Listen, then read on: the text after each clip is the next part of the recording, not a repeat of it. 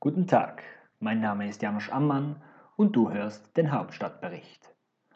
Am Mittwoch, dem 27. Januar 2021, führte ich ein Gespräch mit dem deutschen Abgeordneten des Europäischen Parlaments Sven Giegold.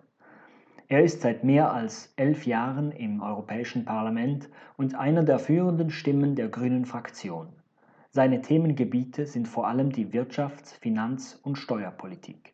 Zudem ist er Vizevorsitzender der Parlamentarischen Delegation für die Beziehungen zu den EFTA-Ländern, zu denen auch die Schweiz gehört. In diesem Interview spricht Giegold über Steuervermeidung, die Digitalsteuer in der EU und wie sie sich auf die Schweiz auswirken könnte. Viel Vergnügen. Vielen Dank, Herr Giegold, dass Sie sich die Zeit nehmen. Sie sind seit Jahren im steuer- und im fiskalpolitischen Thema drin. Können Sie ein bisschen zusammenfassen, wie sich der Einsatz der EU gegen Steuervermeidung in den letzten Jahren entwickelt hat? Ja, man muss äh, wirklich unterscheiden zwischen Steuervermeidung und Steuerflucht. Im Bereich der Steuerflucht hat es riesige Veränderungen gegeben. Das traditionelle Geschäftsmodell äh, vieler Staaten zu sagen, man hat ähm, Bankeinlagen, und die werden dann dem Fiskus verschwiegen. Das funktioniert nicht mehr. Es gibt den automatischen Informationsaustausch. Daran hat sich auch die Schweiz beteiligt. Und die, die klassischen Bankkonten sind tot. Was es weiterhin gibt, ist die Steuerflucht durch komplexe Firmengeflechte und Briefkastenfirmen. Und was es natürlich gibt, ist die aggressive Form der Steuervermeidung durch transnationale Unternehmen. Ähm, bei den komplexen Briefkastenfirmen haben wir einige Fortschritte. Europa macht, ein, macht öffentliche Transparenzregister, wodurch ähm, äh, die Öffentlichkeit, aber auch die ähm, Strafverfolgungsbehörden leicht sehen können, welchem Unternehmen äh, eigentlich, äh, wer hinter welchem Unternehmen steht. Leider beteiligt sich die Schweiz bisher nicht an einem öffentlichen Transparenzregister, was im Widerspruch steht äh, zu der Politik der Weißgeldstrategie. Und, ähm, äh, um, und bei den Unternehmen muss man sagen, äh, gab es internationale Erfolge, die Europa auch nachvollzogen hat, also die Anti-Steuervermeidungsrichtlinie 1 und 2 äh, in Europa und entsprechend auf OECD-Ebene äh, das BEPS-Projekt. Das ist aber nichts anderes, als einige extreme Formen der Steuervermeidung zu regulieren. Ähm, außerdem gibt es in Europa das Prinzip, dass steuerliche Beihilfen verboten sind. Und ähm, darauf hat äh, die Schweiz jetzt auch reagiert, indem man ähm, zum, das Prinzip äh, unterbunden hat, dass ausländische Unternehmen anders behandelt werden als heimische. Äh, man muss einfach Unternehmen grundsätzlich gleich behandeln und darf keine Sonderkonditionen einräumen. Aber was wir in der EU nicht geregelt haben, ähm, ist, dass in einem Binnenmarkt einige Länder sagen, ja, bei uns werden Unternehmensgewinne mehr oder weniger überhaupt nicht besteuert. Und andere sagen, wir besteuern das. Und das ist das Gleiche, was auch die Schweiz intern hat, dass es Kantone gibt, die, in denen es eine ordentliche und angemessene Unternehmensgewinnbesteuerung gibt und andere, wo es das nicht gibt. Und umgekehrt äh, die großen Digitalkonzerne ihre Gewinne eben äh, zunehmend überhaupt nicht mehr in, ähm, in allen Ländern versteuern mit höheren Steuern, sondern äh, es schaffen, sich da einen ganz schlanken Fuß zu machen. Und dieses Problem ist bisher nicht gelöst. Welche Maßnahmen sind denn momentan geplant, um diese Probleme, die noch nicht gelöst sind, in Zukunft zu lösen? Also das Wichtigste ist natürlich, dass schon vor jetzt fast drei Jahren die EU-Kommission eine Digitalkonzernsteuer vorgeschlagen hat, das ist eine Art zusätzliche Umsatzsteuer, äh, weil wir das Problem der Gewinnbesteuerung in Europa nur einstimmig lösen können. Die, diese zusätzliche Umsatzsteuer, ähm, die könnte auch jedes Land einzeln einführen. Und gerade in Corona-Zeiten würde das zu fairem Wettbewerb beitragen, wenn wir sehen, dass äh, zum Beispiel Amazon äh, immer weiter wächst, die mittelständischen Handelsgeschäfte zunehmend austrocknet und die Gewinne eben in Europa eigentlich gar nicht besteuert werden. Das schadet auch dem ländlichen Raum. Das muss man noch mal ganz deutlich sagen, dass gerade die ländlichen Regionen ähm, verlieren ihre Arbeitsplätze im Bereich des Einzelhandels und auch weil die Besteuerung ungleich ist. Äh, ich sage es mal so, der kleine Migros vor Ort äh, zahlt äh, seine Steuern, äh, die ähm, Amazon nicht. Äh, und ähm, das ist aus meiner Sicht äh, für die Schweiz genauso ein Problem wie für Deutschland oder andere EU-Staaten. In der Schweiz haben wir diesbezüglich das Glück, dass Amazon noch gar nicht so stark ist wie in anderen europäischen Ländern. Trotzdem, das Problem bleibt bestehen. Was steht denn dieser digitalen Konzernbesteuerung im Weg? Drei die Angst Jahre? vor den Vereinigten Staaten. Ähm, okay. Die EU hat das nicht beschlossen, weil Deutschland äh, gesagt hat, wir wollen das im Moment nicht. Äh, derzeit beschließt ein Mitgliedsland nach dem anderen nationale Digitalsteuern. Dadurch entsteht ein Flickenteppich, der auch der Marktintegration entgegensteht. Und Deutschland hat das eben bisher nicht gemacht, obwohl ähm, alle großen EU-Länder dafür sind. Auch Großbritannien hat eine Digitalsteuer auf nationaler Ebene. Und die Ironie dabei ist, äh, wir wollen natürlich ein handlungsfähiges und starkes Europa. Aber gerade Deutschland stellt oft seine kurzfristigen Exportinteressen höher als äh, die Souveränität Europas.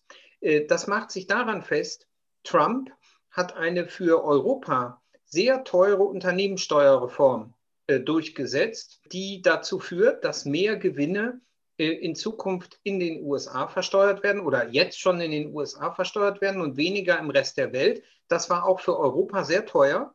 Aber glaubt, glauben Sie, Herr Trump hat irgendjemanden in Europa um Erlaubnis gefragt?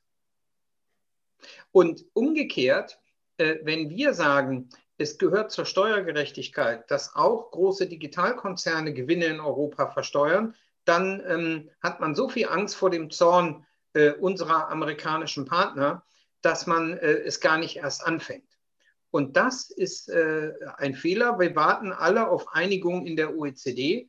Stand heute ist aber, dass äh, die amerikanische Seite bisher dort über eine Digitalkonzernsteuer gar nicht ernsthaft verhandelt.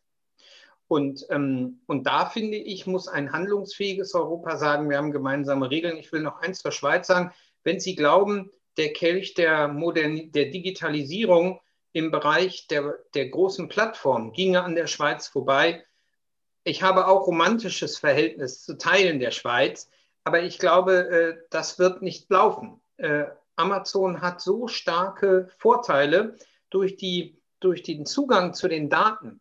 Äh, das wird am Ende auf der ganzen Welt, außer vielleicht in China und dort, wo Alibaba diese Größenvorteile schon vorher hatte, aber dort, wo Amazon einmal ist, wird Amazon seine ähm, Monopolvorteile ausspielen. Und wenn wir das nicht verstehen, äh, werden wir unseren mittelständischen Handel verlieren. Und ich glaube, Europa, und das gilt auch für die Schweiz, muss sich klar, muss sich entscheiden. Wollen wir weiter soziale Marktwirtschaft oder wollen wir einen auf Datenoligopolen basierenden Digitalkapitalismus? Und ich bin sehr dafür, dass wir das ohne Naivität und ohne ideologische Orientierung darauf, man darf die nicht regulieren, das ist gegen die Marktwirtschaft. Das ist umgekehrt. Wer die Marktwirtschaft schützen will, muss sich mit äh, den Datenoligopolisten äh, äh, anlegen. Wer das nicht macht, äh, wird am Ende seine soziale Marktwirtschaft verlieren. Und deshalb ist das auch eine falsche Debatte. Äh, also man verteidigt eine liberale Marktordnung, wenn man die Datenoligopolisten reguliert und besteuert so Steuervermeidungspraktiken werden ja nicht nur von Digitalkonzernen gemacht. Würde die Digitalsteuer wirklich nur digitale Unternehmen treffen oder ist das einfach mal der Name dieser Steuer? Nein, die Digitalkonzernsteuer, die die EU vorgeschlagen hat, betrifft nur Unternehmen, die 750 Millionen Euro ähm, Umsatz machen äh, im digitalen Raum. Damit sind die Kleinen alle raus. Kein Start-up wird damit gequält. Ja, auch dein Hauptstadtbericht muss keine Digitalkonzernsteuer bezahlen. Ja, da äh, das ist äh, also da kann man ganz beruhigt sein. Der ähm, nein, aber jetzt mal ernsthaft. Natürlich wird diese Steuer nicht einfach nur von den Unternehmen bezahlt, sondern die Steuer wird natürlich weitergegeben. Das ist beim normalen Einzelhandel auch so es ist nicht leicht festzustellen, welcher Anteil einer Gewinnsteuer am Ende wieder im Endverkaufspreis landet. Aber im Moment ist der Wettbewerb unfair. Der traditionelle Einzelhandel gibt diese Steuer mehr oder weniger stark weiter, muss sie aber auf jeden Fall bezahlen. Amazon bezahlt nicht. Und das schafft unfairen Wettbewerb. Und diesen unfairen Wettbewerb muss man ähm, ausgleichen, wenn man nicht grundnaiv sein will. Insofern, äh, keiner kann behaupten, das zahlen nur die Unternehmen. Das ist auch eine ideologische Position zur Unternehmensbesteuerung. Auch normale Gewinnbesteuerung bei Unternehmen. Jedes Unternehmen, das eine gewisse Größe hat, wird versuchen, die Steuer weiterzugeben. Ob das gelingt, hängt an der Intensität des Wettbewerbs. Wie werden diese Maßnahmen, wenn die EU sich äh, zu so einer Digitalsteuer durchringen kann, wie werden solche Maßnahmen auf Drittländer sich auswirken, jetzt spezifisch auf die Schweiz? Erstmal äh, würde ich sagen, gar nicht. Äh, ich sehe keine Notwendigkeit, die Schweiz zu nötigen, eine ähnliche Steuer einzuführen. Dafür gibt es gar keinen Grund, denn ähm, äh, ich würde mich nur in der Schweiz als Schweizer Bürger fragen, finde ich es denn richtig, dass es bei uns eine solche Steuer nicht gibt? Weil die Bemessungsgrundlage der Steuer bezieht sich ja immer auf die Umsätze in dem jeweiligen Bereich. Also Umsätze von Digitalkonzernen mit Deutschen werden in Deutschland besteuert.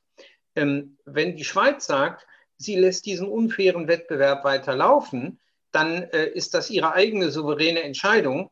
Äh, Wäre ich Mittelständler in, ähm, auf dem Lande in der Schweiz, würde ich mich allerdings sehr ärgern. Was erhoffen Sie sich von der neu gegründeten EU-Beobachtungsstelle für Steuerpolitik? Ich glaube, die werden regelmäßig interessante Daten liefern, die diese Debatte weiter befeuern werden. Und, ähm, und das ist auch dringend nötig, weil, wie ich eben gesagt habe, wir haben auch innerhalb der EU 27 die Probleme im Bereich des Steuer, der Steuerzusammenarbeit nicht gelöst. Und umgekehrt haben wir es auch mit der Schweiz nicht gelöst. Ich nehme eben war, dass äh, die innerhalb der EU man bisher so vorgegangen ist. Seit äh, 20 Jahren wird das als großes Problem empfunden, dass in einem gemeinsamen Markt wir kein gemeinsames Steuerrecht haben. Langsam löst sich das auf und ähm, natürlich wird sich die Schweiz dann irgendwann entscheiden müssen, weil man wird nicht äh, akzeptieren, dass das gegenüber Drittländern äh, laxere Bedingungen sind als innerhalb der EU. Umgekehrt ist aber so, dass man auch innerhalb der EU noch so freudig und Steuern vermeiden kann, dass man es auch schwer Drittländern aufnötigen kann, was man selber nicht gelöst hat. Aber der Steuerfortschritt ist weiter auf der Agenda. Die Kassen sind leer. Und das bedeutet, äh, ich glaube nicht, äh, dass die Corona-Krise, dass das an dem Bereich der Steuerkooperation vorbeigehen wird, äh, sondern man wird dann äh, im Bereich äh, Kampf gegen Geldwäsche und äh, Steuervermeidung zulangen, weil man dort zusätzliche Einnahmen in, in, dreistelligen Milliardensummen mobilisieren kann, ohne dass man wirklich die Steuern erhöhen muss, sondern man sorgt nur für Steuergerechtigkeit. Sie haben es zu Beginn betont, dass viele, von, viele der ganz großen Konzerne, vor allem der Digitalkonzerne, sich ihre Steuern ein bisschen aussuchen können, wo sie die zahlen wollen und weil sie eben mobil sind, den Steuern entfliehen können. Gibt es andere Policies, über die Sie nachdenken, wie man wieder mehr demokratische Handlungsfähigkeit über dieses mobile Kapital herstellen kann? Ich glaube, das Zentrale ist zu sehen, dass wir weltweit sehr große, je nach Schätzung vierstellige Milliardenbeträge pro Jahr an äh, illegalem Geld haben. Das heißt, es gibt sehr viele Möglichkeiten, wie man mit unanständigen Aktivitäten Geld verdienen kann und dieses Geld wird äh, versteckt. Ich finde ähm, das Buch Land des Geldes, Moneyland von Oliver Bollow, äh, sehr, sehr lesenswert und es zeigt eben, dass wir derzeit einen Kampf führen, ob irgendwann große Teile äh, der Firmen, der Immobilien, in den Händen von Leuten sind, die ihr Geld nicht anständig verdient haben. Und das verändert natürlich die, äh, die Verhältnisse in unseren Gesellschaften. Und daher glaube ich, der Kampf gegen Geldwäsche und äh, die Frage nach der Herkunft des Geldes und der Einziehung krimineller Gelder, das ist ganz zentral. Europa zieht derzeit weniger als ein Prozent des kriminell erworbenen Geldes ein. Das heißt, wir scheitern daran, die Spur des Geldes zu verfolgen. Wenn es uns gelingt, äh, dort weiterzukommen, dann haben wir weniger Korruption und, ähm, und äh, weniger ähm, unanständige Leute, die über wirtschaftliche Macht in unseren Gesellschaften verfügen. Ich glaube, das ist auch ein Beitrag zum Schutz äh, westlicher Demokratien, die nämlich darauf beruhen, dass politische Macht und wirtschaftliche Macht von anständigen oder mehr oder weniger sich anständig verhaltenen Leuten ausgeübt wird. Das Buch Moneyland von Oliver Bullough kann ich ebenfalls wärmstens empfehlen. Im Artikel werde ich das Buch verlinken.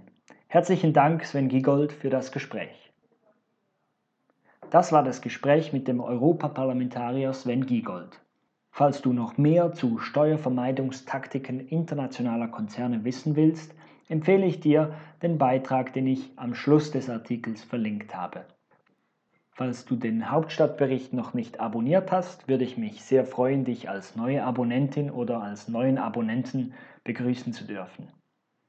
Ich wünsche einen schönen Tag und auf Wiederhören.